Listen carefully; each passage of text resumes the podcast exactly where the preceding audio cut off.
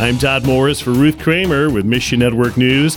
The Islamic State rejoices in Lebanon's downfall, and we'll have a persecution update from Bangladesh.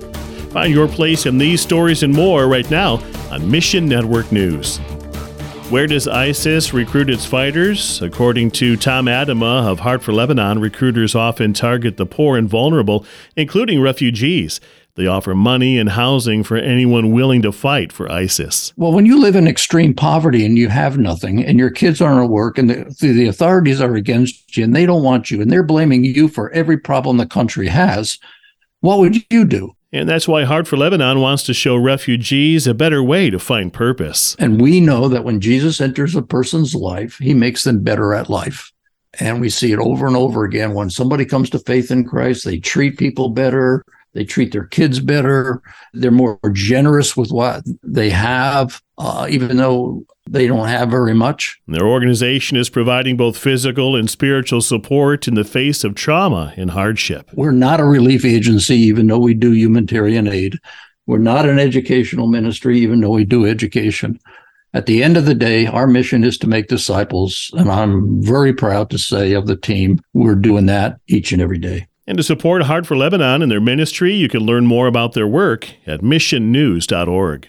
TeachBeyond has launched the Sparrow Project, designed to equip Christian schools throughout Africa. Tamera Peters talks about how the program got started. We had been invited in by a bishop in the Congo who had had this vision of the Lord taking him in front of a river and in front of a pond. And the Lord asked him, Where is it easier to fish, in the river or in the pond? And the bishop answered, Well, it's easier in a pond because the fish are all there. The pond represented Congo, the home of many Christian schools.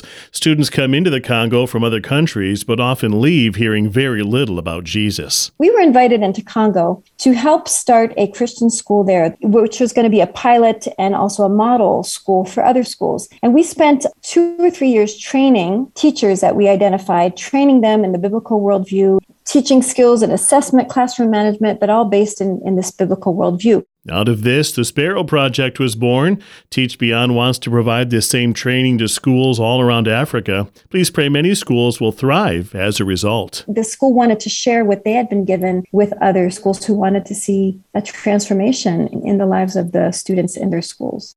And Bangladesh covers roughly the same area as Wisconsin, but holds a much larger population. Roughly 165 million people live in the South Asian country. Of that, the government considers less than 1% to be Christians.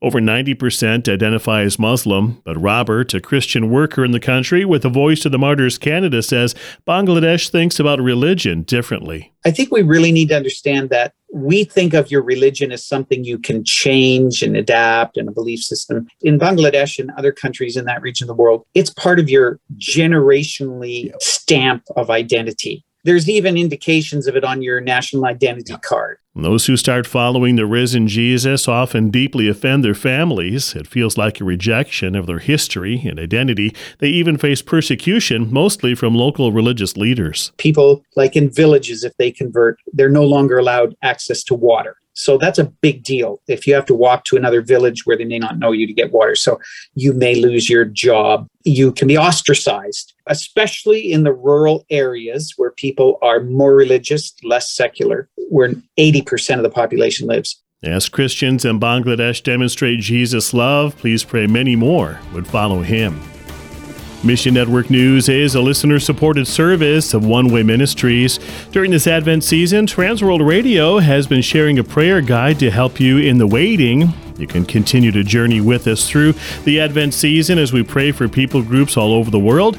Each daily offering features a language, people who speak that language, and a few related prayer points. Look for the links at missionnews.org.